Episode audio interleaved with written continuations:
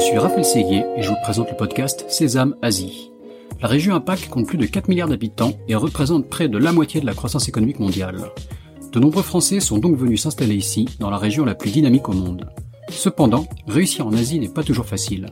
C'est pourquoi j'ai décidé de voyager de Hong Kong à Singapour en passant par Tokyo et Shanghai pour rencontrer ces Français qui ont réussi en Asie, percer leurs secrets et les partager avec vous.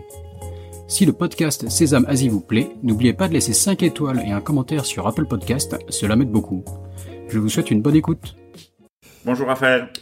Donc euh, Arnaud Castel, tu es euh, fondateur et CEO de Capoc, qui est une euh, chaîne de magasins multimarques ici à Hong Kong, des concept stores. On est à quelques centaines de mètres de l'un de tes magasins de, Oui. de Wanchai, c'est ça? Exactement. Et tu nous reçois chez toi dans une- un endroit assez spécial? On peut dire où c'est ou tu veux le Oui, garder oui. secret? Non, non, c'est pas secret. C'est euh, un, un immeuble qui s'appelle Blue House, qui est assez connu à Hong Kong, qui a bientôt 100 ans. Et euh, j'ai la chance euh, d'habiter dans cet euh, immeuble historique. 100 ans pour Hong Kong, c'est une très longue durée, en fait. Et c'est un immeuble qui est très connu. J'ai eu la chance aussi d'habiter. On était voisins sans le savoir. J'ai habité Ok. dans le quartier Oui, oui, très connu monde, dans euh, Hong Kong, euh, ouais. assez iconique. euh, voilà. et qui est effectivement bleu, comme comme son nom l'indique. Il est, il Oui, est on peut peint en pas, bleu. on peut pas le rater. Et c'est une, bleu. une une maison ancienne. euh, voilà une avec maison des- avec des très hauts plafonds, des poutres apparentes, enfin, c'est un, un style un différent de, d'époque, euh, de ce qu'on peut avoir à Hong Kong. Totalement différent. Ça, me- ça me rappelle un peu Shanghai, quoi. Les vieux, les Oui. vieux quartiers de Shanghai avec les voisins chinois. C'est très, rare ici. C'est très très rare et assez euh, super sympa quoi.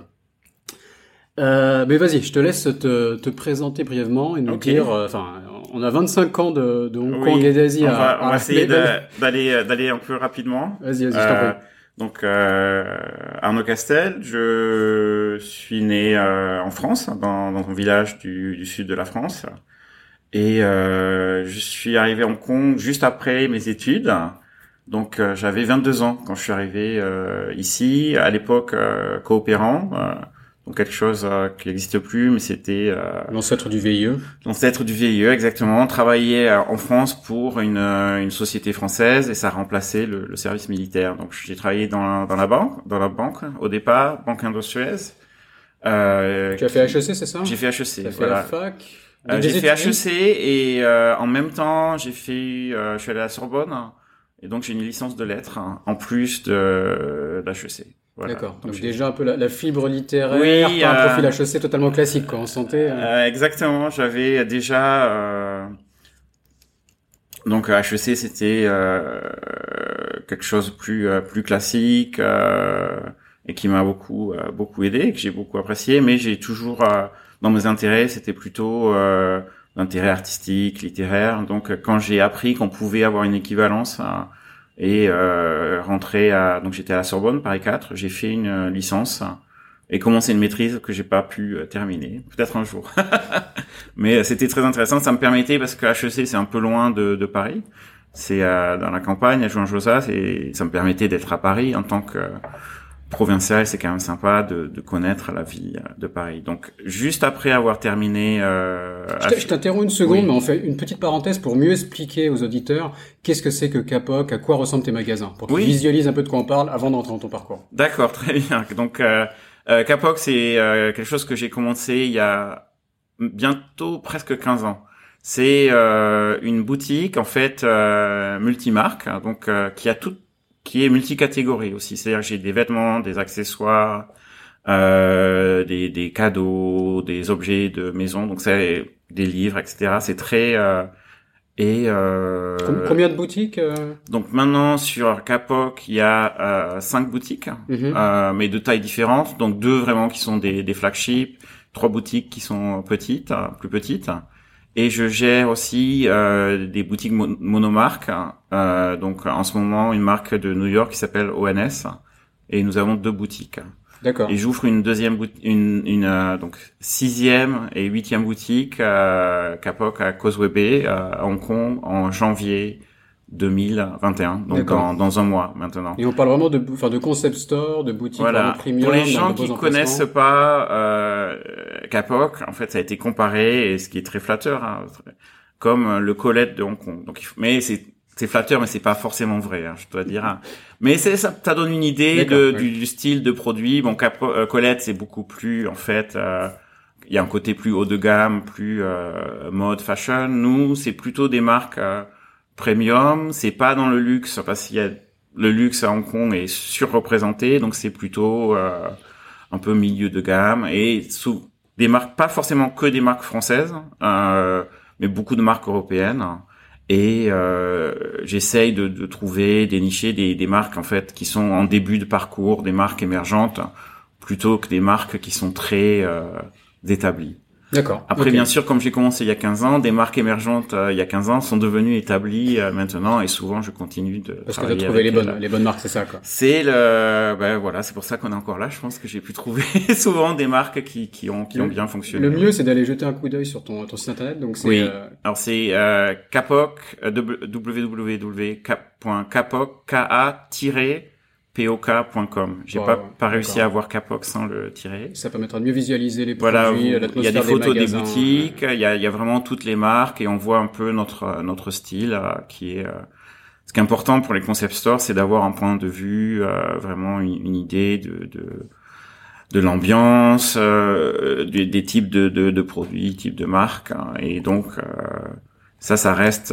bon, j'ai une équipe, hein, mais ça reste contrôlé par moi. Il faut pour qu'un pour moi pour qu'un concept store fonctionne bien, il faut qu'il y ait vraiment la un point de vue personnel, la patte euh, personnelle de quelqu'un. On n'est pas un grand magasin qui a toutes euh, toutes les marques. On, on choisit euh, avec qui on travaille. Ok, bah tu, tu, vas nous raconter tout ça plus en détail, mais okay. revenons pas encore. Comment est-ce qu'on est arrivé là Donc, euh, HEC, HEC tu, tu, commences dans la, dans la finance, la, la banque assez classique. La banque Indo-Suez, qui est devenue euh, en, Crédit en Agricole Indo-Suez. Euh... Non, non, j'ai ici. j'ai jamais travaillé en France. Ah, en fait, okay. j'ai fait juste des stages euh, en France. J'ai pas, j'ai aucune expérience de travail en France, donc. Euh, je pouvais pas pouvoir faire la comparaison entre France et Hong Kong. Je connais que ici, en fait. Euh, donc euh, CSN Vie VIE qui dure un an et demi. On m'a proposé euh, de, de, rester. Moi, j'avais vraiment euh, accroché sur la ville. Hein. Je, m'étais fait des amis très vite. C'est, euh, c'était assez excitant, surtout voilà, à la fin des, années 90. Euh, en France, hein, certains de mes amis, ils avaient un peu de mal à trouver des boulots qui leur leur plaisaient. Donc j'ai dit ok, je restais. Bon, aucune idée, ben, comme souvent, que ça va durer euh, plus de, de 20 ans. Donc je suis resté dans dans cette banque et j'avais de la chance parce que c'était quand même un boulot assez intéressant. J'étais analyste en fusion acquisition et justement spécialisé plutôt dans entertainment et retail. Donc je connaissais déjà un peu le et j'ai eu la chance de travailler dans plein de pays en fait. Euh, Thaïlande, Philippines, Taïwan, Corée, euh, etc. Donc euh, je pense à cet âge-là, moi j'avais 23, 24, 25 ans, c'est quand même vraiment génial d'avoir la possibilité de travailler dans tous euh, les pays d'Asie sur des projets euh, assez sympas.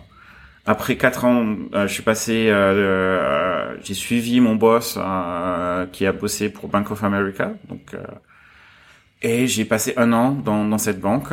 Euh, et ça, c'est euh, c'est une année euh, pour moi très euh, que j'ai pas aimé du tout en fait. D'accord. C'est le, le, changement de banque française, banque américaine. C'était quoi Ouais, c'était. Euh, bah, j'étais le seul Européen, donc il y avait des clans entre les gens d'ici, puis les, les Américains, et c'était beaucoup de, de boulot, mais pas très sain en fait. Je bossais vraiment tout le temps parce que j'avais des projets avec des clients aux États-Unis, en Angleterre, donc peu de sommeil, une ambiance pas sympa. Euh... Puis c'était pas ma passion en fait hein, de travailler dans la banque. Donc euh... Euh... donc à bout de moment quand les quand il y a de lettres reviennent, il y avait... oui exactement ça revient. C'était c'était pas c'était pas ma vocation. Bon je dois te dire c'était c'est des boulots euh, hyper bien payés et c'est dur de tu peux nous donner de, une idée de combien combien on gagne en junior, en oh, FUSAC, à Hong Kong? A... enfin, Ça remonte un peu, mais. Ouais, ça remonte, mais euh, c'était euh, entre 60 80 000 avec des bonus en plus. HKD par mois. Quoi, HKD donc, par mois. Okay, d'accord. Ouais, donc les 6 6 8 000 enfin aujourd'hui ouais, ouais. au taux d'aujourd'hui des 6 8 000 euros plus bonus. Voilà, donc en, c'est en début de carrière c'est pas mal. C'est quand même difficile de, de, de de quitter ça. Et mais bon j'étais euh, et je m'en souviendrai hein, j'ai euh, j'étais quel âge j'avais donc 20, 27 28 ans et euh, je me plaignais tout le temps. Et un, un, jour, un matin, en fait, le, le tout le département dans lequel euh, je, je, travaillais euh, a, fermé. Et euh, donc tout le monde a été euh, licencié et pour moi c'était euh, j'avais pas de choix à faire en fait. c'était bon hein, et puis j'ai décidé en fait de pas revenir dans, dans ce secteur. Voilà, j'ai fait un petit voyage un peu euh, aux États-Unis, en Asie, en France hein, et revenu revenu ici et essayer de voir euh, ce que je pourrais faire hein, post post banque. Et j'ai eu beaucoup de chance, hein, en fait. Euh, à ce, à ce moment-là, je, pour m'amuser, j'étais, je jouais euh, des disques. J'étais, enfin, on peut appeler ça DJ, plus ou moins, dans un bar, plus ou moins, plus ou moins. C'est pas quelque chose de plutôt amateur que professionnel. Hein, je dois dire, c'est pas, faut pas s'imaginer des choses. Hein.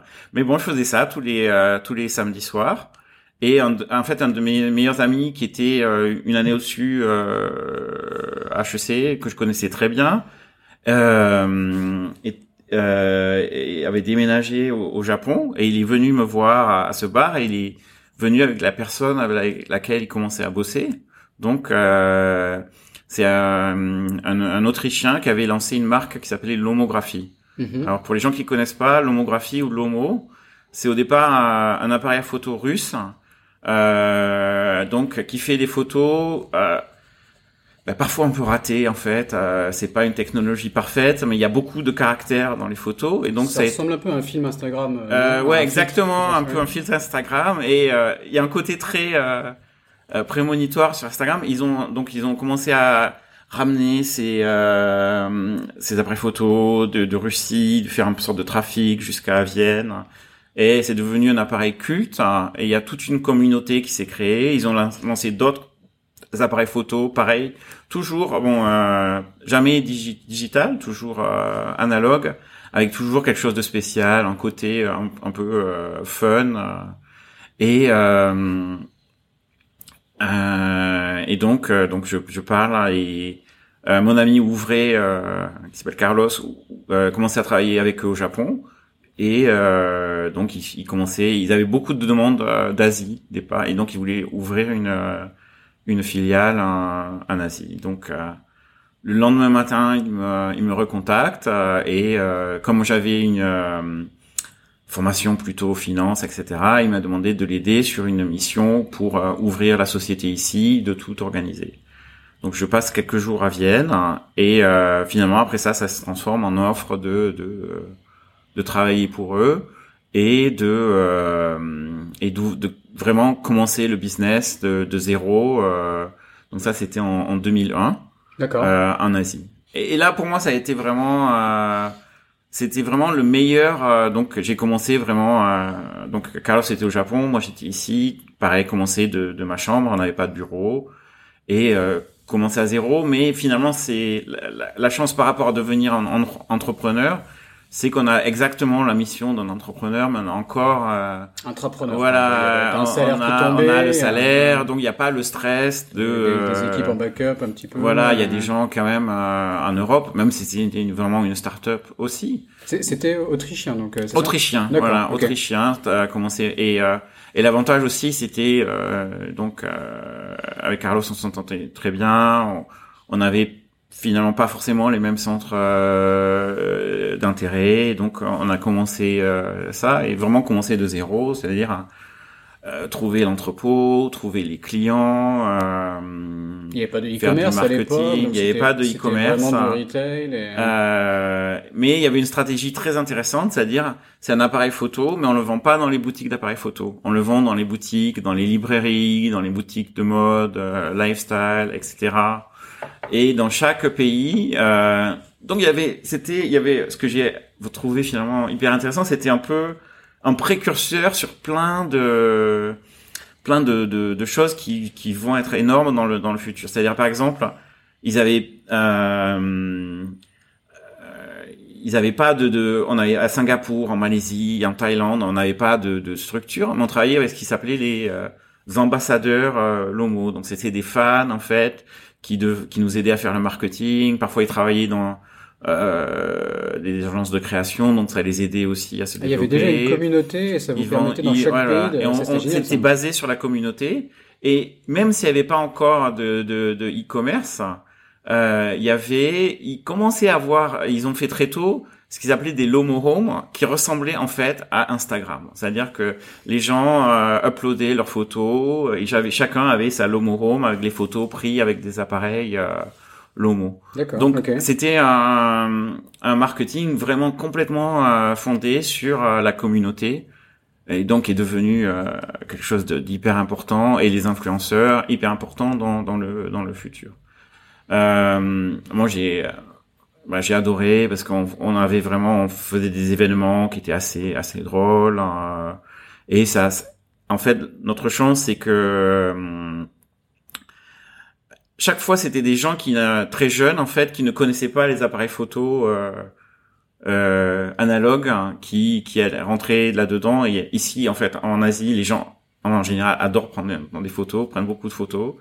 Et euh, développer des photos coûte beaucoup moins cher qu'en Europe, aux États-Unis. Mhm. Donc euh, ça a vraiment euh, fonctionné très très vite ici et à la fin, je pense que l'Asie, ça faisait 60% du chiffre d'affaires de de, de la boîte. Donc, ah ouais, récemment, j'ai travaillé un peu sur un projet, tu sais, ces appareils avec qui, mm. qui incorporent une imprimante où tu peux sortir ouais. Ouais, et euh, bah, peut-être que tu as vendu dans tes concept stores, mm. hein, c'est fort possible. Oui, oui.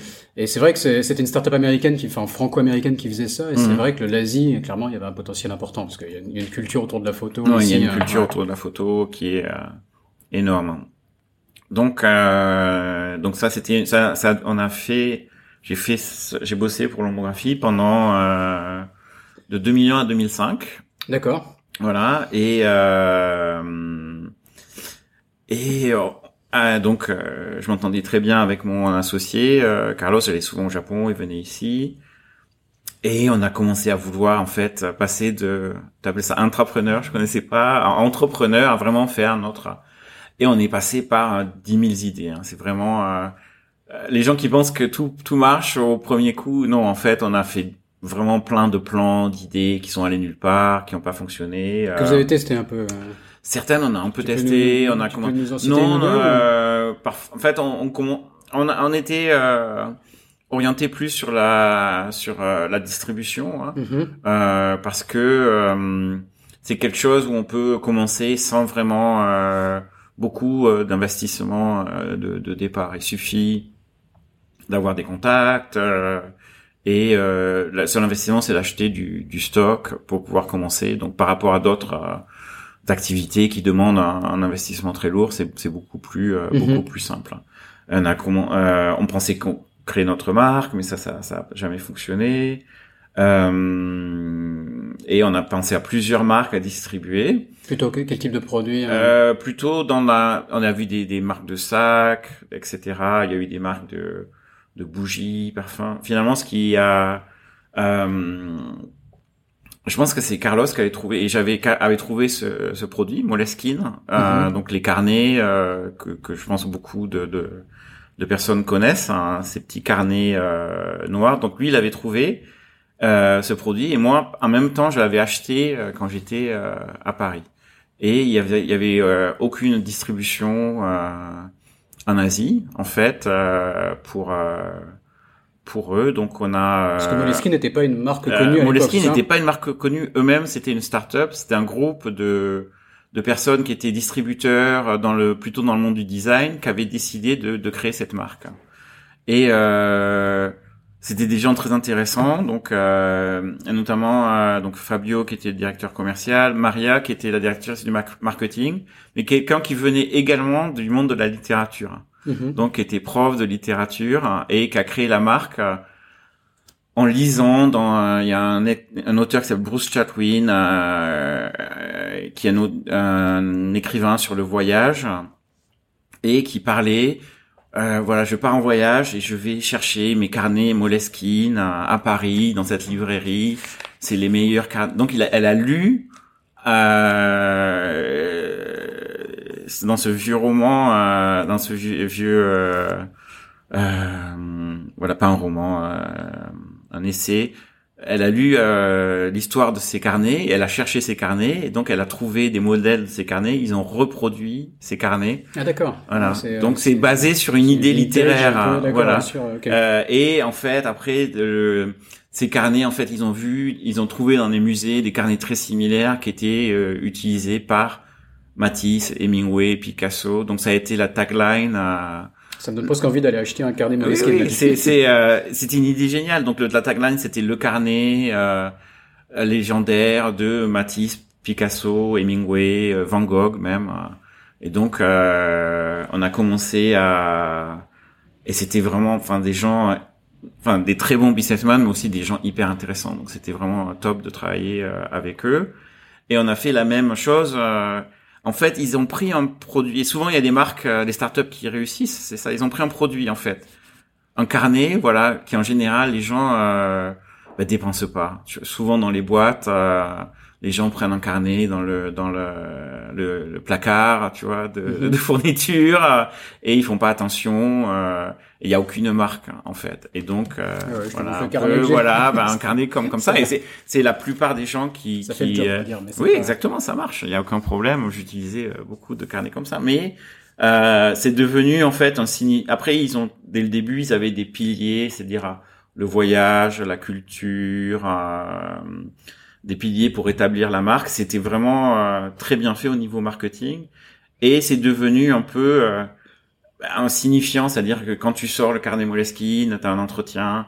Euh, et quelqu'un d'autre là dit ah toi aussi ça ça c'est un peu comme les fringues qu'on choisit, mais euh, là c'est le, le carnet qu'on qu'on choisit. D'accord. Et euh, pareil, comme Donc tu, là, tu pars de zéro, on part de zéro, mais on avait déjà les, les réseaux de distribution. On avait des, donc on a qui On- pouvait servir pour ce type qui de pouvaient produit. servir pour ce type de produit. Donc Parce que l'homographie, tu le, ouais, tu le- Ouais, tu on vendait dans des- déjà dans les librairies, réseaux, dans des select shops, donc on allait voir les mêmes personnes. Ça a pas, ça a pris du temps, hein, mais et après on a euh, notre cible première, c'était euh, les euh, les créatifs, mais vraiment euh, plutôt les architectes, les stylistes, les journalistes, etc. Donc on a travaillé avec eux.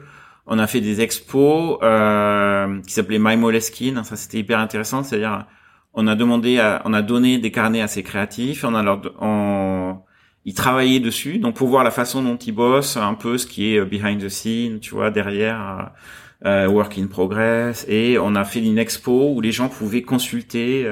Donc il y avait des boîtes en plexiglas et les gens pouvaient consulter ces carnets. Et D'accord. ça a bien fonctionné. Et à partir de là, on a, ça a commencé avec ces créatifs, mais après c'est allé plutôt pour les gens qui travaillent, enfin qui sont aussi créatifs, mais plus euh, au niveau intellectuel, les avocats, les gens qui travaillent à la banque, marketing, etc.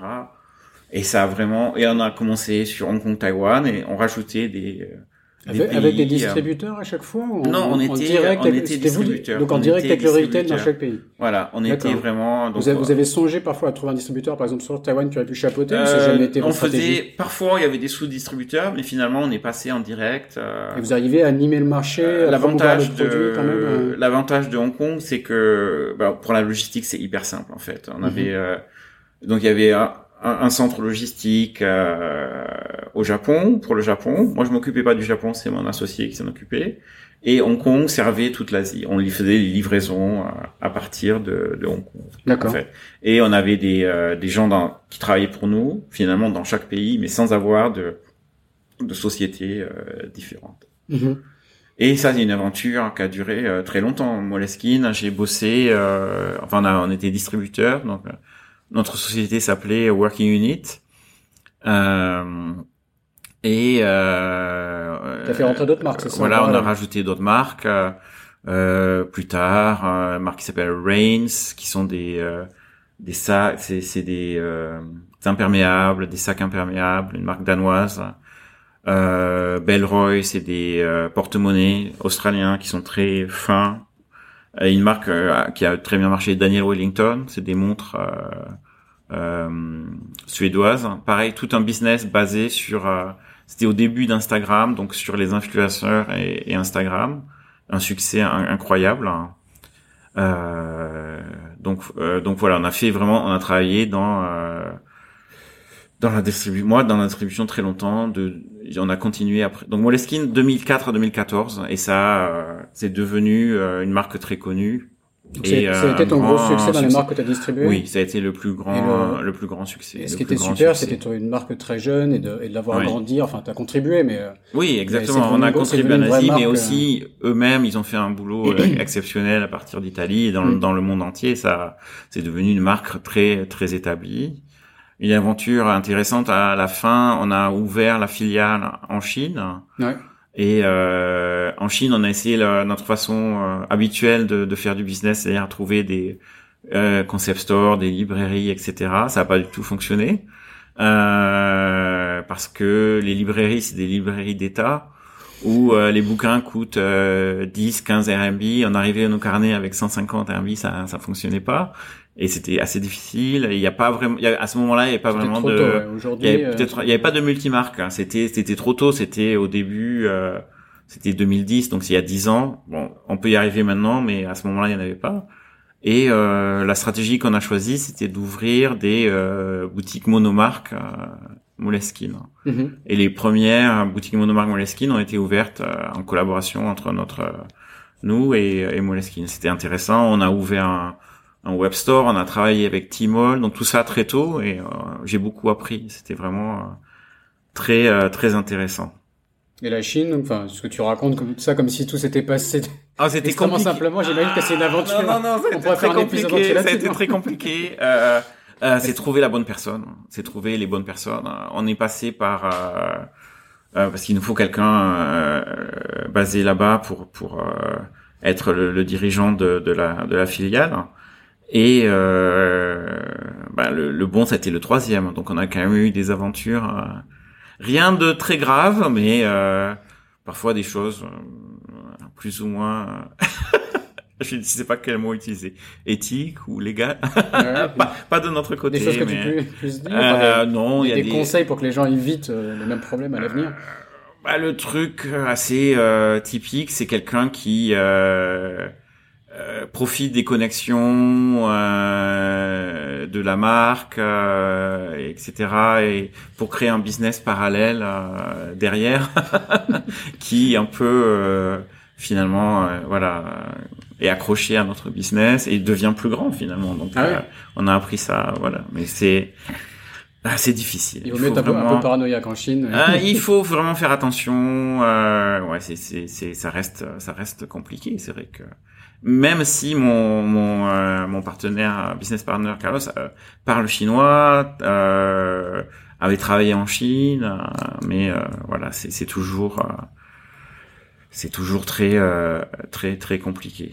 Donc, je vais peut-être parler de, de Capoc en fait, parce vas-y, vas-y, oui, oui, donc, il y, a, y, a une suite logique. Oui, oui. On y arrive. Euh, Capoc a, a commencé à peu près en, en, même temps que que, que Moleskine. D'accord. Donc euh, euh, je, je, au départ, donc j'avais dit je travaillais de, de, de ma chambre, puis j'avais des bureaux partagés et euh, je, finalement je cherchais des, des bureaux pour, euh, pour, des bureaux un peu plus sympas pour pour Moleskine. Comme la marque était très liée à la culture, art, design. Euh, euh, des événements. Je, je voulais pas un bureau typique dans une tour, euh, voilà, au quatorzième étage, sans aucune euh, personnalité. Euh, et un, un, ami à moi a trouvé un espace donc à Tin un quartier résidentiel de, de Hong Kong, mm-hmm.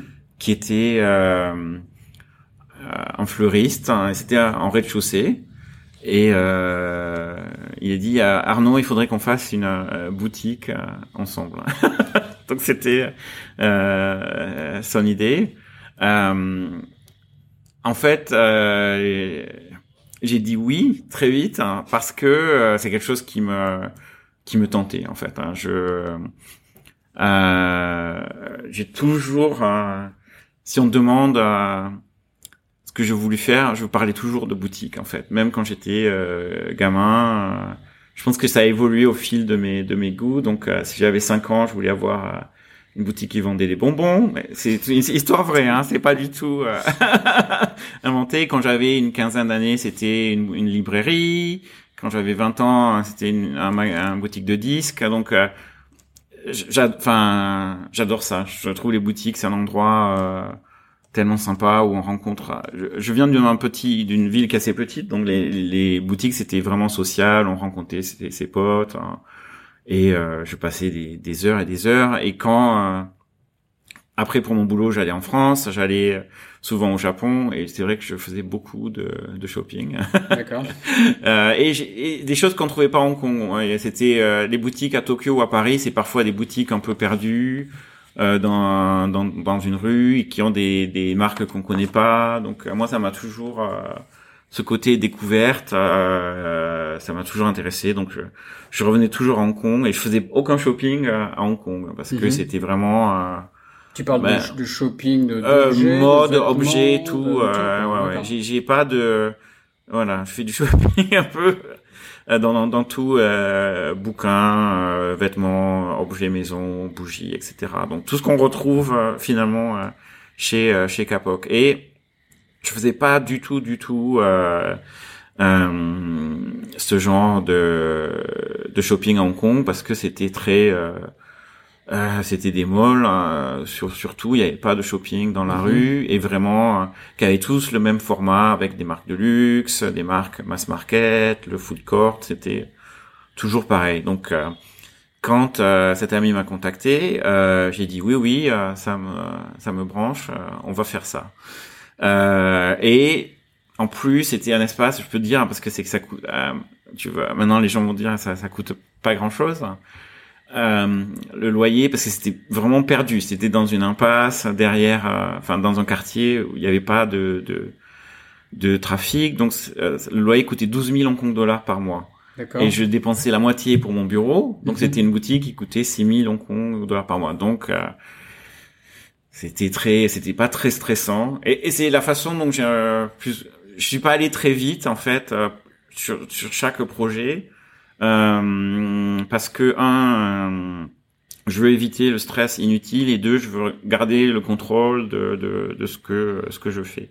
Donc est-ce que tu as commencé à mettre Donc on a commencé euh, on a commencé euh, il y avait on a commencé j'ai fait les travaux pareil ça a pas coûté très cher et euh, on a j'avais on mettait Moleskine hein, dans cette boutique mais aussi on, on distribuait que Moleskine à ce moment-là on n'avait mhm. pas d'autres ah, marques et euh, et j'ai je suis allé hein, voilà je, suis allé à Paris euh, euh, maison et objets et contacter euh, des gens euh, et euh, vraiment balader partout dans les boutiques et contacter des marques qui me qui me plaisaient.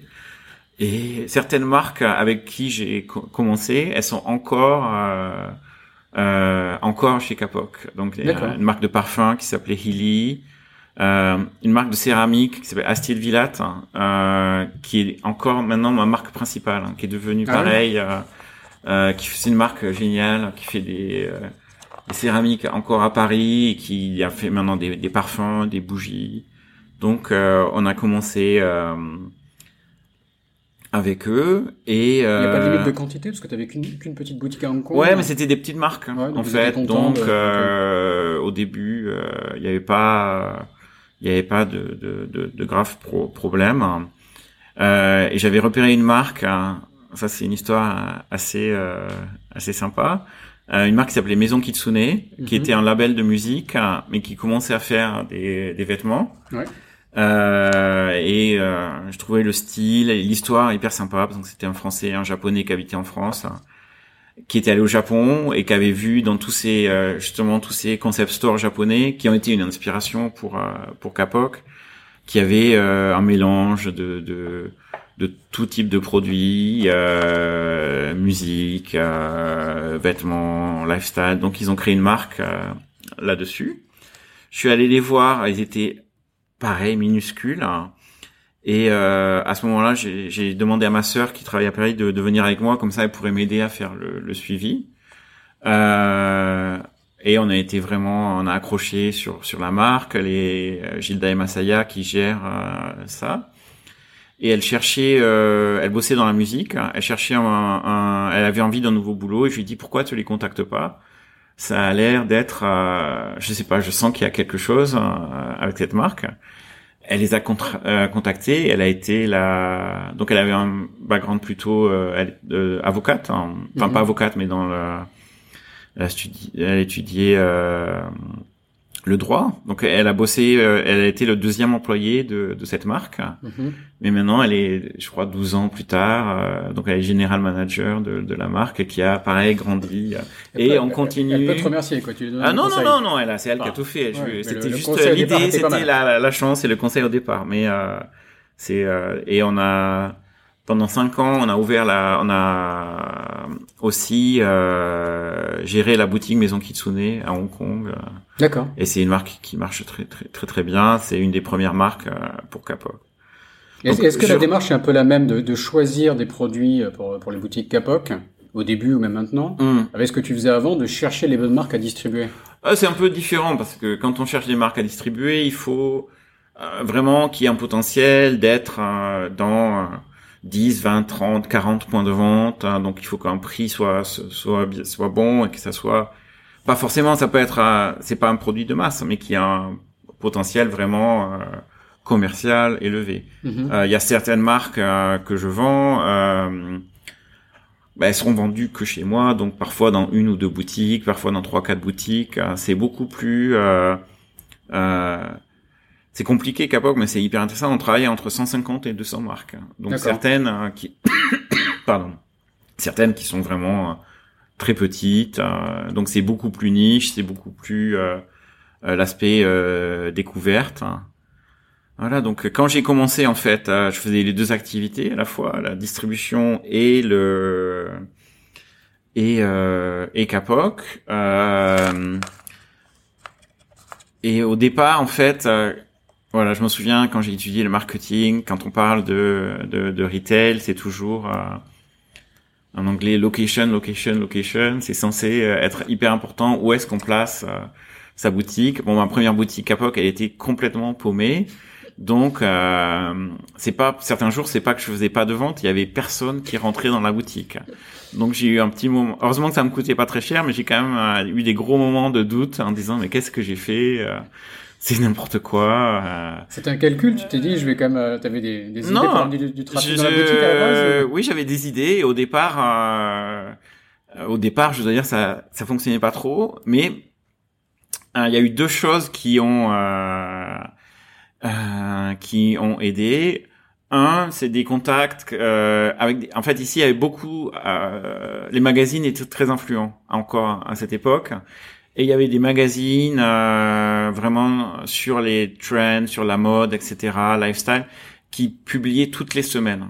Donc ils avaient besoin de beaucoup beaucoup de contenu mhm. et donc euh, j'y suis rentré en contact et euh, avec certains journalistes, certains sont devenus amis et euh, l'avantage c'est que j'avais des nouveaux produits très souvent donc je fournissais du contenu donc c'était facile pour eux de d'avoir de, des choses à sur lesquels écrire des articles. Et certains m'ont fait euh, même si la boutique était petite j'ai eu euh, il y a eu une couverture faite sur l'ouverture de la boutique parce que c'était des gens aussi qui voyageaient qui allaient au Japon et ils, connaissaient ce style de mm. boutique ils étaient contents que ça arrive à Hong Kong.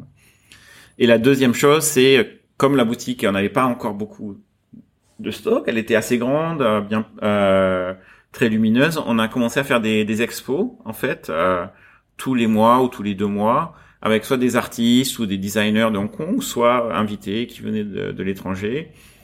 Et euh, on faisait des soirées d'ouverture qui sont devenues très... Euh, euh, bah, c'est ça, ça a vraiment fonctionné. Il y avait vraiment du monde. Comme en plus c'est sur c'est une rue où il n'y a pas de voiture, donc les gens peuvent être à l'extérieur. C'est un quartier très sympa. C'est un, quartier très sympa. Voilà, c'est un peu comme ici, un peu résidentiel. à la fois, c'est assez central et hmm. c'est calme vu que c'est des sortes d'impasses où ça ne circule pas trop. Donc, euh, donc euh, euh, et ça a commencé à ça a commencé à bien à bien fonctionner en fait. C'était pas des, des, chiffres énormes, mais c'est euh, quoi les, les, clients types euh, et pourquoi est-ce qu'on on achète chez toi? C'est pour un cadeau, c'est pour se faire euh, plaisir? Les clients.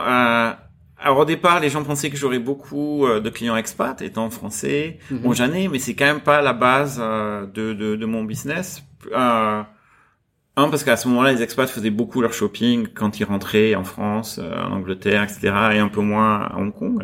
Et ma cible, c'était toujours les, les clients de, de, Hong Kong. Hein. Donc je pensais, euh, voilà, c'est eux qui seront toujours là. Euh, si on arrive à avoir un following, euh, c'est 90% de la population. Voilà, ils sont. Euh, donc il faut pas être trop ce qui me sert en ce moment. Il faut pas être trop focalisé sur les touristes ou les mm. expats. C'était vraiment les Hongkongais. et souvent, j'ai comme c'est moi qui faisais des achats au départ, c'était plutôt homme, mais bon, très vite, euh, c'est beaucoup, les gens viennent en couple. J'ai jamais séparé hommes et femmes euh, euh, dans les boutiques. Ah, pardon.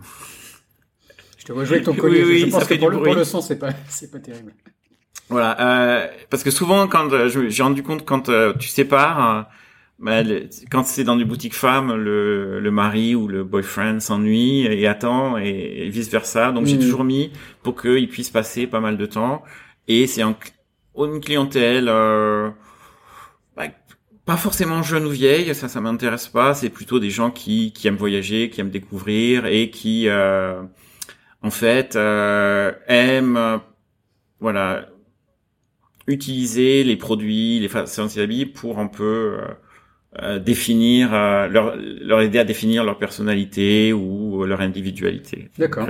Et le e-commerce, enfin je vois que vous avez un site e-commerce qui est, qui est qui est vraiment bien fait. Hmm. C'est, enfin, comment tu l'as commencé? Ça devient une part importante de l'activité? Sachant, euh... sachant qu'en Hong Kong, le e-commerce, on dit toujours que c'est pas le oui. est relativement sous-développé par rapport à d'autres euh, pays. Hong Kong, c'est un pays finalement où euh, le, le, shopping euh, c'est un, un, hobby. Et ça, je me souviens quand je suis arrivé ici il y a 25 ans, je demandais à certaines personnes, amis, voilà, c'est quoi ton tes hobbies? Qu'est-ce que tu aimes faire Et euh, shopping, ça revenait souvent, alors que finalement en France, on pense que c'est plutôt, ça peut être une corvée ou on n'oserait pas, on n'oserait pas le dire. Euh, c'est on dit je fais du sport, je vais au musée, mais ici il y a aucun problème.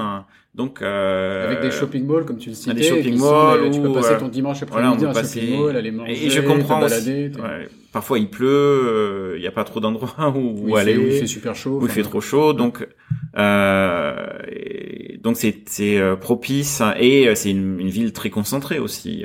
Mhm. On est voilà, si on passe une demi-heure pour aller quelque part, c'est considéré comme très loin. Donc les gens ont des des boutiques finalement très proches de, de l'endroit où ils habitent, de l'endroit où ils travaillent. Euh, donc le e-commerce, j'avais un site, hein, il y a eu deux versions du site, mais qui était euh, euh, le premier site hyper rudimentaire, mais bon, ça, ça a quand même fonctionné. On avait un deuxième site sur une plateforme qui s'appelle Magento,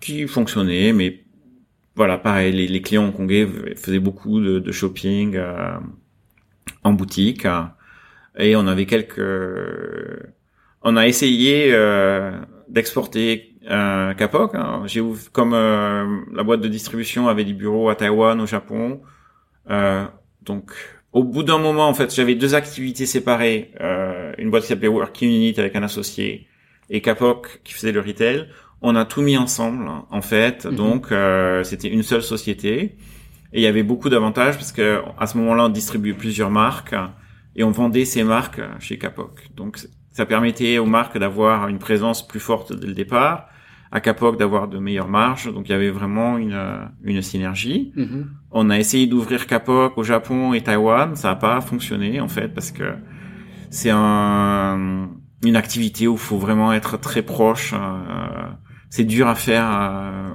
téléguidé euh, à partir de, de, de l'étranger. Le Japon, il y avait aussi beaucoup de concurrence, hein, de, de gens qui faisaient ça très très bien. Euh, Taïwan, c'est un problème de positionnement de prix, c'est-à-dire que ici c'est middle class ou middle class plus à qui on vend. Taïwan, il y a vraiment les gens ont des salaires beaucoup moins élevés, donc il y a mhm. vraiment une, euh, séparation entre une population très riche et une population, je pense, euh, les salaires que donc ah sont beaucoup plus moins élevés qu'ici, donc les produits qu'on vendait étaient un peu trop chers. Mhm. Et on a on a on avait une activité à Singapour parce qu'on avait beaucoup sur notre online, on avait beaucoup de clients de Singapour. Donc on a ouvert Singapour, une boutique. Et ça, ça a duré assez longtemps, mais on a dû fermer cette année. Cette année a été un peu ah oui, le, parfois le Covid. Euh, euh, c'était Singapour, c'était ça jamais. Euh, la partie mode était un peu compliquée parce qu'il fait tellement chaud, les gens s'habillent très euh, short, euh, voilà, t-shirt. donc c'est un peu plus difficile. Et il n'y a pas Hong Kong, euh, finalement, c'est compliqué parce que les loyers sont élevés, mais les clients sont un peu idéaux parce que ils, sont, ils connaissent, ils ont une passion hein, pour euh, pour la mode, pour et ils s'y connaissent et ils aiment bien les, les nouveautés et ils sont assez impulsifs. Donc si on, a, on amène une nouvelle marque qui est pas du tout connue, mais si le produit est bien fait, l'histoire est sympa, le design est intéressant, ils vont pas avoir peur d'acheter une marque qu'ils ne connaissent pas. Mm-hmm. Est-ce que j'ai pas eu comme comportement à Singapour ou à Taïwan où il fallait vraiment des valeurs sûres? Donc pour une boutique comme nous, comme Kapok, dont le boulot est de dénicher les nouvelles marques, c'est un, vraiment un bon endroit. Les clients sont hyper réceptifs euh, ici. Ok, je, voulais te parler de. Excuse-moi, vas-y, vas-y. Ah, je vais juste terminer sur le sur le, le web store. Ah ouais, c'est quelque chose bon que j'avais vraiment envie de, de développer. Euh, et parfois, quand on est euh, pris dans euh, le développement de, de boutiques, ouvrir une nouvelle boutique, euh, commencer avec une marque, etc., etc., c'était un peu toujours, je dis, ok, je ferai dans deux trois mois, on va s'y lancer, etc. Et survient l'année dernière, à partir de, de l'été, les protestes à Hong Kong. Euh, moi, ma boutique de Wanchai, elle est très proche du, du, siège du gouvernement, du siège de la police. Donc, donc, les, donc les, manifestations, les, manifestations étaient très très proches. Euh, on a dû fermer beaucoup de jours. Euh, plus tard, j'avais ouvert à Eleven Musia, donc c'est à côté de Polytechnique, pareil, euh, très proche de grosses manifs. On a dû fermer ou parfois mes staffs étaient dans la boutique, ils pouvaient pas rentrer chez eux. C'était assez compliqué. Donc euh, j'ai euh, cet été-là, j'ai décidé, ok, il faut vraiment euh, accélérer le processus du nouveau site. On a décidé de passer sur Shopify, on a trouvé un développeur et on a développé notre activité digital marketing. Le temps que tout ça soit prêt, on l'a lancé en février. Donc, ça a l'air d'être une idée géniale de, de lancer le nouveau site au début du Covid. à Hong Kong. Donc c'était un peu le, le, hasard, mais ça nous a vraiment aidé euh, cette année. Donc euh, il y a un changement, je pense. Euh, un, bien sûr, le Covid a accéléré le, le, e-commerce à, Hong Kong, mm-hmm. parce que beaucoup des clients, on voit, c'était nos clients de, en boutique qui, qui achetaient online. Mais je pense qu'il y a aussi tous les géants du e-commerce qui sont implantés ici, euh, qui ont fait des efforts, donc Net-à-Porter, Mr Porter, Matches Fashion, euh, etc. Donc, euh, je pense que les gens ont ouvert le chemin, ouais, ont ouvert le chemin et euh, et euh, enfin quand les gens disent non à Hong Kong, les gens font pas de e-commerce. Bon, c'est pas au niveau des États-Unis ou de Corée, mais ça y est maintenant, c'est hmm. très, euh, c'est très ça une fois que les gens ont pris l'habitude, euh, euh, c'est. On dirait que ça change. Ça, ça, change. Hein. J'ai fait un épisode récemment avec euh, Diego et Delphine de Angelis. Oui, oui. Qui ont créé leur, leur, euh, leur activité e-commerce contre la vie générale qui leur disait Hong Kong, le e-commerce, hmm. ça sert à rien. Ça représente les deux tiers de leur activité déjà après deux ans. Donc, Oui, nous on n'est pas encore là, mais ça fait 25%, mais c'est mhm. passé de moins de 10% à 25% en une année. D'accord, donc c'est conséquent. Okay. Donc oui, ah, il y a, y a, tellement de de gens qui ont des avis très euh, très euh, arrêtés euh, sur euh, et parfois ça devient des sortes de, de, légendes qui sont plus du tout basées sur la réalité. Donc, euh, mhm. euh, on parlera après des mythbusters, mais il y en a tellement. donc, moi, on m'a dit pareil, le e-commerce ça marche pas à Hong Kong, ce qui s'est avéré faux. Hong Kong, les gens n'achètent pas de bougies parce que euh, ils ont peur, leurs apparts sont petits, ils ont peur que ça brûle. C'est faux. On vend un nombre de de bougies dans nos boutiques Capoc incroyable. Il y a des avis sur les couleurs que les gens portent pas et c'est c'est faux.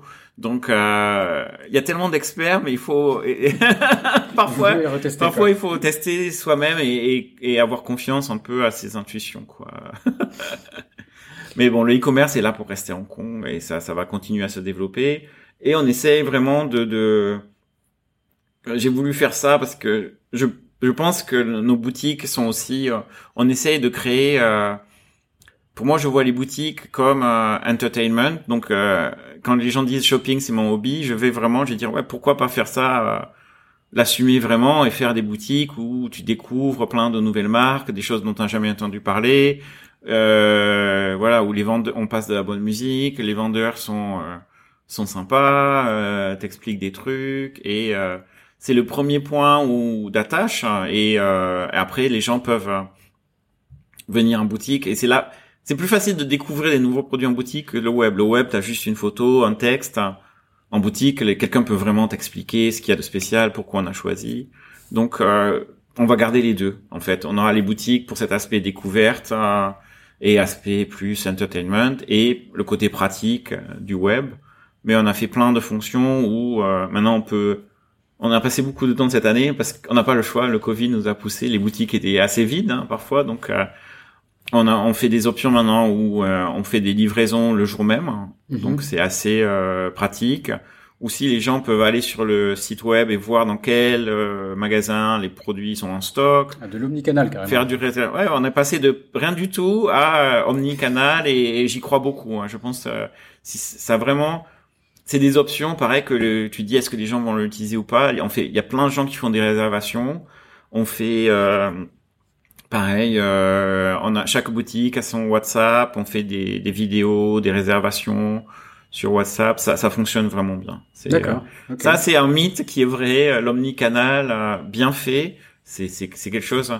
Maintenant, les gens ont plein de points de... Et c'est dur à gérer quand même, parce qu'il y a plein de... Avant, tu avais un point de contact. Mhm. Les gens rentrent dans ta boutique, il faut que ça soit propre, euh, sympa, bien décoré, que le vendeur soit cool. Maintenant, il peut te contacter sur Facebook, sur Instagram, sur ton site. Il y a vraiment plein de... Donc, il faut essayer de, de tout contrôler pour que ça soit... euh, Ah ouais, on, on dit que les gens découvrent ton produit sur les réseaux sociaux. Il y a plein de façons Ils de vont le voir en boutique, quand ils sont en boutique, ils vont regarder sur leur, leur Ouais, téléphone ouais. mobile le produit et peut-être rentrer chez eux et l'acheter sur un. Voilà. on parle de je ne sais combien de, de points de Et contact. parfois, ils vont l'acheter, ils vont regarder le prix et l'acheter quelque part ailleurs. Ça Ah, existe ça aussi. existe aussi, c'est- c'est malheureux, mais- en tant que Non, consommateur, on- Oui, je, je, comprends. Moi, je comprends hein, de, de- que les gens veuillent faire ça. Après, euh, quand ils quand ils le disent au vendeur, je trouve ça un peu euh, limite hein, de dire bonjour, je vais l'acheter ailleurs. Tu peux le tu peux le faire sans le dire à, notre pauvre vendeur. Ah, c'est Après- pas mal d'avoir l'information, d'avoir Oui, une chance de s'aligner. oui. Je sais que j'ai essayé de Euh, faire ça à la Fnac en France, la dernière fois, ouais. le type m'a regardé. Vas-y, dégage. Je peux pas. Ok, bah, je... je lui ai montré qu'il y a une différence de 30%. Je disais quand même, Ah, est-ce qu'on oui, peut oui. vous aligner, tu vois? Il m'a, regardé comme si je sortais de... bon. Non, non, mais c'est c'est vrai que ça nous pousse aussi à, à aligner nos, nos prix. Après, parfois, on est, on est plus cher, mais euh, parfois, on se dit, il faut créer le, le, un côté affectif en se disant, voilà, s'il n'y a pas... Et il faut penser au client, là, il y a cette lifetime value du client. Pour moi, j'y crois, j'y crois beaucoup. Euh, C'est-à-dire, un, euh, tu sais pas quel client va être ton VIP. C'est donc euh, parce que le VIP, c'est pas celui euh, qui achète 10 000 de tu vois, s'il y a un- quelqu'un qui achète 10 000 Hong Kong dollars et qui revient jamais, plutôt quelqu'un qui vient la première fois et qui est juste étudiant. Nous, on a des clients, ils étaient euh, venus quand ils étaient étudiants et ils s'étaient achetés euh, une gift, euh, enfin une euh, greeting card, tu vois, ou un stylo, euh, ou une petite bougie, mais tu crées la relation qui va durer 5 ans. Fidéliser euh, tes clients. Ok. 10 ans, c'est hyper important. Et si tu as des prix qui sont euh, 30-40%, ben, le client va s'en rendre compte Mhm. et il, vient, il viendra plus. Parce D'accord, qu'il se dira, Mhm. voilà. euh, donc, tu as fait de la marge sur une transaction, mais après, euh, tu as perdu ce client. Il se dit, voilà, c'est c'est pas la Ouais, peine de, de Mhm. faire du shopping là-bas. Donc, euh, euh, ben moi, en fait, euh, j'étais pas du tout... J'avais créé Capoc, comme je te dis, un peu sur un coup, un coup de tête, hein. Mais euh, très vite, je me suis rendu compte, c'est ce que j'adore faire. Ça, c'est c'est un moment génial où tu trouves enfin le boulot. Euh, Tu t'es créé. Voilà, voilà. plutôt, ça. Tu crées, tu l'as créé, mais c'est vraiment euh, exactement ce que tu aimes faire. Parce que moi, il y a un côté, il y a plein de côtés hyper intéressants parce que il y a un côté créatif sur le marketing, euh, le visual merchandising, euh, un côté encore chiffre hein, pour faire les, les budgets, euh, analyser la rotation des marques. Il y a un côté psychologie, la psychologie du client, euh, comment le fidéliser, euh, comment faire les bonnes campagnes, les bonnes promos. Et je suis quelqu'un de euh, hyper impatient en général. J'ai pas beaucoup de patience euh, et euh, il y a des, des boulots où tu fais un projet, ça met trois ans à sortir, ou où tu lances quelque chose et tu, dois attendre six mois. Alors que finalement, dans, le, retail ou sur le web, il y a quelque chose qui marche pas et t'essayes, tu fais autre chose. et tu vois le résultat parfois en deux, en trois jours. Bon, Mhm. C'est assez addictif en fait, ce genre de, ce genre de choses. Je voulais te, te parler de Wong Kar Wai. J'ai vu Oui. que t'avais t'as été inspiré. Enfin, Oui, j'ai lu oui, quelque part que Wong Kar Wai t'a- fait même venir à Hong Kong. ou- Exactement. enfin, dis-nous- dis-nous. oui, oui. Euh, pareil, c'est une histoire. Hein, bah, tu as dû le lire dans un interview et euh, Il y a beaucoup Par- d'interviews de toi. J'ai une très, très belle couverture Parfois- presse, donc j'ai plein d'infos. Parfois, Je, je euh, sais que tu n'aimes pas, d'après l'interview, tu n'aimes pas parler avant 10h du matin. oui, j'ai fait. il, est- il est j'ai 10h, 10h15, donc ça, il a, fait, commence euh, à démarrer. J'ai là. fait, euh, c'est vrai, j'ai fait euh, une exception. Euh, je suis pas très bavard, mais voilà, tu vois, je suis très bavard en fait. Euh, Wong Kar Wai, oui, c'est une histoire qui, qui a l'air un peu fabriquée quand tu parles au journalisme. C'est exactement ce qui s'est passé. Euh, je commençais à chercher ce CSN, euh, VIE, et j'avais euh, plusieurs euh, entretiens avec euh, bah, des grandes marques euh, françaises. Et donc j'avais un entretien euh, final avec Banque Indo-Suez euh, un lundi. Et j'habitais à Paris à côté d'un cinéma qui s'appelle Max Linder, un super cinéma. Mhm. Et j'ai, j'avais du temps. Je ren- je rentrais chez moi l'après-midi. J'ai vu un poster et j'ai dit tiens j'ai du temps. Ce film a l'air euh, sympa. J'avais aucune idée.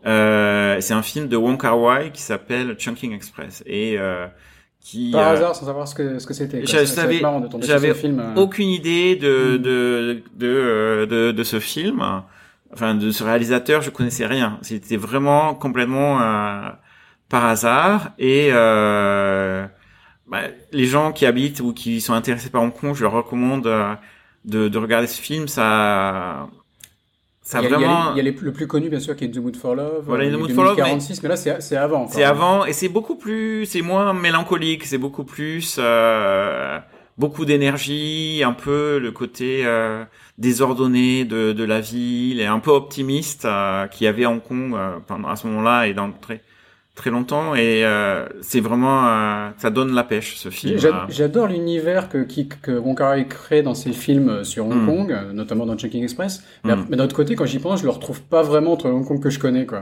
Alors, c'est est-ce un que Kong ça un peu fantasmé. Ouais, hein, alors, ça a dû changer, ça, bon, ça remonte déjà il y a, Mais, il y a 20, 20 ans, mais c'est vrai que quand je suis arrivé, pour moi, c'était assez proche ce côté-là. Il y avait plus, ouais, un côté un peu plus optimiste hein, dans, Mhm. dans dans la ville. Donc je vois ce film euh, et j'étais sur un nuage. J'avais vraiment adoré.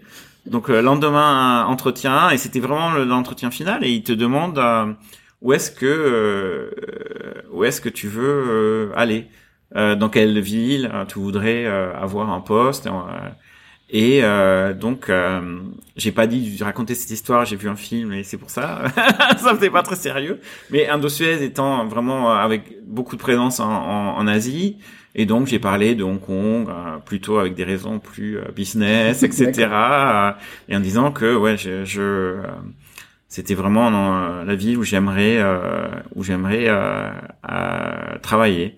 Et quelques semaines plus tard, donc j'ai eu deux offres, une pour une autre banque à Singapour et Banque Indo-Suez. Donc c'était avant l'email, hein, je, génération un peu plus. euh, c'était dans ma boîte aux lettres. J'ai eu une offre pour euh, venir euh, à Hong Kong. Donc euh, et c'était en euh, je, suis arrivé en février. Euh, je mélange les dates. 96, donc avant la rétrocession. D'accord. Et Ouais, donc, ouais. tu as connu le SRAS euh, ici Oui, j'ai connu Ah, le SRAS. euh. Qui était euh, enfin, une Ouais, épidémie terrible à c'était Hong Kong. c'était euh. effrayant et euh, Donc, le Covid, c'est pas grand chose par rapport au SRAS pour toi, non euh, le Covid ça dure beaucoup trop longtemps. Le SRAS, c'était Mais le SRAS c'était beaucoup plus effrayant parce que euh, il y avait beaucoup moins de, de, de connaissances. euh, euh, mais c'est là où Hong Kong a pris l'habitude euh, de, de le port du masque, le, le Se le gel, se laver les mains, etc. C'est venu de là. Euh, donc euh, le SRAS c'était euh, assez similaire, mais beaucoup plus euh, dangereux. Donc euh, et je me souviens, c'était beaucoup plus. Plus t'étais en bonne santé, plus t'avais de, de, de chances euh, d'être Ah ouais très malade parce que ça attaquait le système euh, immunitaire. Donc Mhm. plus flippant, mais finalement ça a duré que quelques mois parce que dès que ils ont trouvé un médicament qui fonctionnait et dès que en fait c'est un virus qui a pas résisté à la chaleur donc dès le moment où il a il s'est mis à faire chaud en mai juin ça ça a diminué Mhm. c'est resté un- mais quand Covid est, euh, a commencé je me souviens euh, ça a commencé ici, en Chine et ici. Et ma famille c'est ah, qu'est-ce que tu veux faire? Est-ce que tu devrais en rentrer? J'ai dit non, je pense qu'on est dans une ville où finalement on a déjà connu quelque chose de similaire, donc c'est le un endroit où on sera un peu plus en sécurité. Mhm. Ce qui s'est avéré vrai. Ah bah, et je connais des gens qui sont venus en France et puis repartis ici. Euh, donc, euh, mhm, clairement. Voilà, on n'est pas encore euh, sorti de l'auberge. Pour moi, on a l'activité de, de, de retail, bah, toutes ces restrictions euh, et ces différents first wave, second wave, c'est compliqué. Mais voilà, ça m'a poussé à, à développer l'activité web et, et je dois dire, ça fait 15 ans que je fais ça, donc même si c'est hyper intéressant, ben finalement tout ce côté euh, euh digital marketing, euh, web store, euh, pour moi c'était une façon d'apprendre beaucoup de choses nouvelles. Hein, c'était hyper excitant euh, mmh. aussi. D'accord. Je reprends une autre question que j'avais lue, euh, que j'ai oui. sur toi. Alors, je connaissais pas le Yuan Yang. Alors, ça, c'est en mandarin. Alors, je crois qu'en oui. en, en, en, cantonais, c'est quoi? Yin Yuan yeah, yeah. Donc, c'est quoi? C'est un mélange de café et oui, de thé, c'est c'est une boisson, euh, si tu vas dans les, les Tang, euh, très locaux, c'est une boisson très euh, prisée. Mm -hmm. Donc, tu mélanges du café, moitié café, moitié thé. D'accord. Et c'est censé être délicieux. J'ai essayé plusieurs fois, mais euh, non, non, c'est vraiment pas bon. C'est un bon exemple de, dans ce type de restaurant. Ils font un peu de la, de la fusion ratée, quoi. Cheap et un peu raté, quoi. Ah, c'était euh, des, bah, des macaronis dans de la soupe. Euh... Oui, voilà. Bah, c'était, disons, euh, au départ, euh, des, des, des, restos qui étaient vraiment pour la working class, pas très chers, qui faisaient des adaptations de, de, de, recettes européennes avec un peu une à la sauce de Hong Kong. Et ouais il y a des trucs que j'adore. Et ouais ces macaronis à la soupe je suis pas fan. j'aime plus les trucs authentiques quoi. J'ai leur, leur fusion food euh, ah il y, y, a des trucs que euh, j'aime bien moi. Il y a okay. des trucs que j'aime bien. le spam peut-être non? Ah, j'ai eu une grande discussion tout le week-end sur le spam. spam comment dire, c'est du corned beef, c'est quoi? C'est de, la, de la viande, C'est de la viande dans, voilà, dans une boîte de conserve. Bon, c'est des, des, souvenirs de voilà. les Britanniques nous ont laissé quelques, quelques souvenirs ici. Voilà, voilà. Et dernier, est-ce qu'on peut parler politique? Je sais pas. J'ai vu que, que euh... tu l'apportes, donc qui est la, la, gouverneuse de Hong Kong, qui a eu. Euh... Oui, parler politique maintenant, c'est c'est très. C'est euh... très enfin. Il reste des écrits sur Internet. Hein, voilà, euh, disons, j'ai euh, j'ai j'ai mes euh, j'ai j'ai mes opinions. Après, je voilà, maintenant il y a des lois quand même très strictes et très sévères à Hong Kong. Mm -hmm.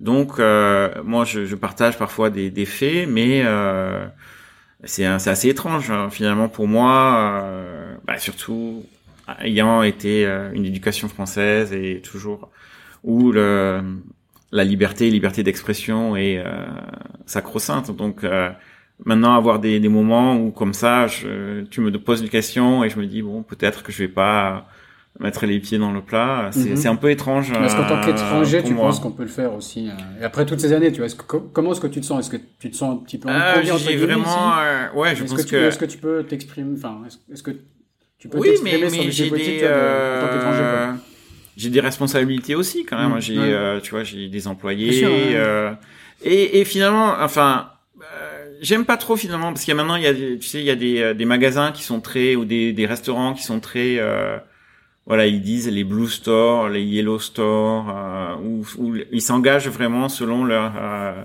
position euh, politique. positionnement politique. Pour moi, euh, j'ai des, des positions et comme tu as dit, si les gens veulent euh, chercher, c'est assez facile à trouver et je mm -hmm. pense que c'est assez évident à deviner maintenant.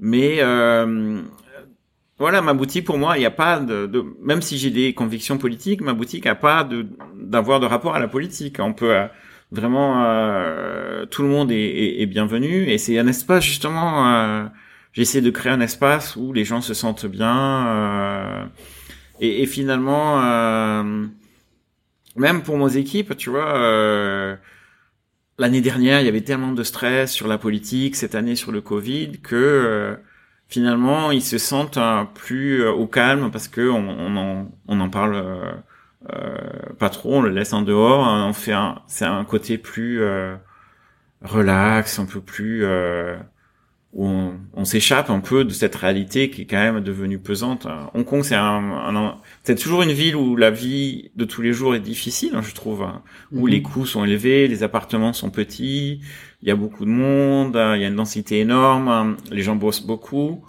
mais il y avait toujours euh, un, un optimisme étonnant en disant voilà je travaille comme un fou mais je vais arriver à faire quelque chose.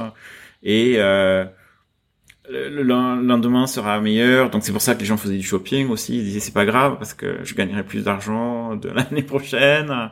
Et euh, et il y avait un sentiment d'un progrès euh, et d'une d'une vie qui s'améliore. Et c'est vraiment entre euh, le Covid les protestes c'est c'est vraiment ça a disparu. Et c'est dommage Mhm. Euh, bon, je reste quand même, hein, comme euh, mes clients sont, sont d'ici, que je après euh, quasiment 25 ans ici, j'ai une, je considère j'ai une double identité entre Hong Kong et, et la France. Je j'ai aucune envie de, de, partir en fait. J'espère que la situation sera moins pesante euh, politiquement, qu'il y aura un peu plus euh, d'espoir. Mais je pense quand même que euh, on peut créer des espaces hein, intéressants euh, accueillant pour que euh, les gens s'échappent un peu de leur réalité euh, un peu difficile. Mhm. Donc c'est ce que j'essaye de faire en ce moment. Quoi. On va on va conclure cette cette interview. On a évoqué deux questions, donc le, oui. le Mythbuster ou, oui. ou le hack. Est-ce que l'un, l'autre, les deux hmm. Qu'est-ce que qu'est-ce que tu veux dire euh, Ouais, le Mythbuster et hack. Je vais tout faire les, les, deux, les deux à la fois. Euh, c'est sur les, les, voilà les gens comme moi qui viennent de, de l'étranger, qui s'installent en Asie à Hong Kong. Et euh, il y, a, y a deux finalement deux types de, de comportements. Il y a des gens très sur d'eux, donc qui, qui qui qui ont fait des bonnes études ou qui ont une façon de travailler ou de se comporter, qui qui, qui disent voilà je j'ai pas besoin de changer, je suis comme ça. Euh, et euh, parfois ça crée des, des heurts. Euh, avec les cultures locales, les façons de, de travailler.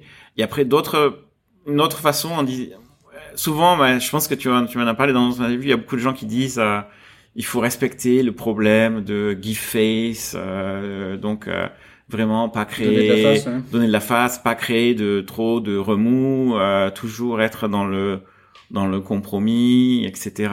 Et euh,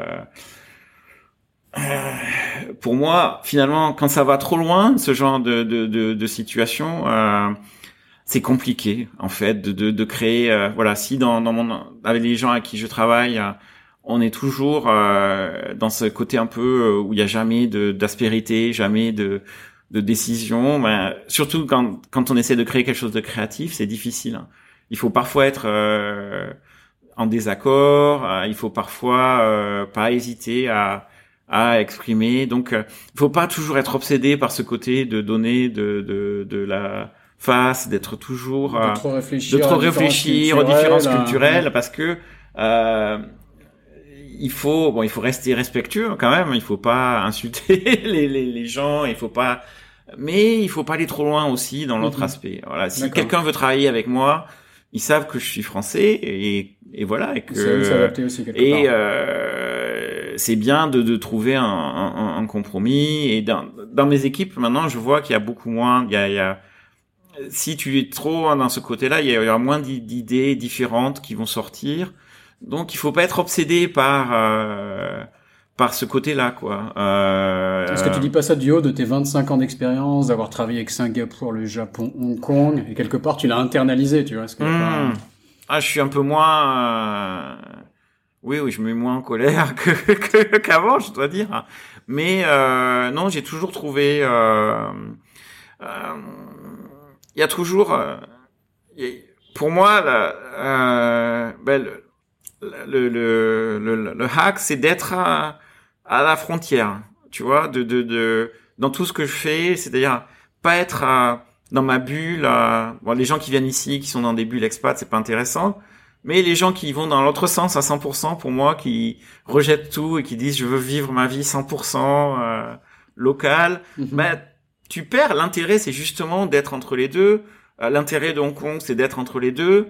euh, la créativité elle vient d'être euh, d'être sur cette ligne, cette frontière. Mhm. Et pour euh, le hack, pour moi, c'est ça quoi. C'est vraiment de de d'exploiter tous les avantages que tu as d'être entre ces deux cultures, d'être à, à, la frontière. Donc de pas complètement s'adapter, de mais de de voilà d'être. c'est c'est pour moi ce côté un peu ambigu. et et s'il y a quelque chose que j'apprécie dans la culture ici, c'est l'ambiguïté et pas peut-être en France, c'est pas très apprécié quoi. Il faut que ça soit c'est un côté blanc et noir, j'ai raison, j'ai tort. Ici, il y a un côté ambigu qui est intéressant mmh, et il faut vraiment l'accepter, je pense. Hein. Il faut vraiment ça. En revanche, euh, euh, si tu veux avoir une vie intéressante ici, mais euh, du succès dans les affaires, il faut accepter cette ambiguïté. Mmh. voilà, c'est ça le life hack. il faut, il faut en jouer aussi. c'est, c'est intéressant, quoi. Parce que par exemple, la boutique Capoc, c'est créé par un Français, mais il n'y a pas que des marques françaises. Mes clients, c'est pas des expats, c'est des gens d'ici. Euh, voilà, il faut jouer de, de ça. D'accord. Ok, très bien, super intéressant.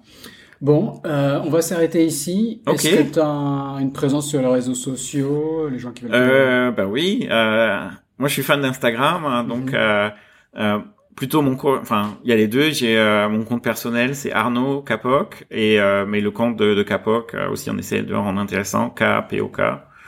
Euh, on a, on est sur Facebook, mais pour moi, je suis plutôt fan d'Instagram. ok, ok, très bien. Bon, bah je te remercie Arnaud. Merci beaucoup. Cet épisode de Sésame Asie est maintenant fini.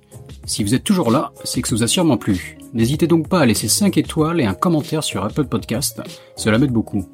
Pour me contacter, le plus simple est de m'ajouter sur LinkedIn, Raphaël Séguier, S-E-G-H-I-E-R. N'hésitez pas à me dire ce que vous avez pensé du podcast, à suggérer des invités ou des thèmes qui vous intéressent. Tout feedback est le bienvenu. Merci d'avance et je vous retrouve au prochain épisode. Salut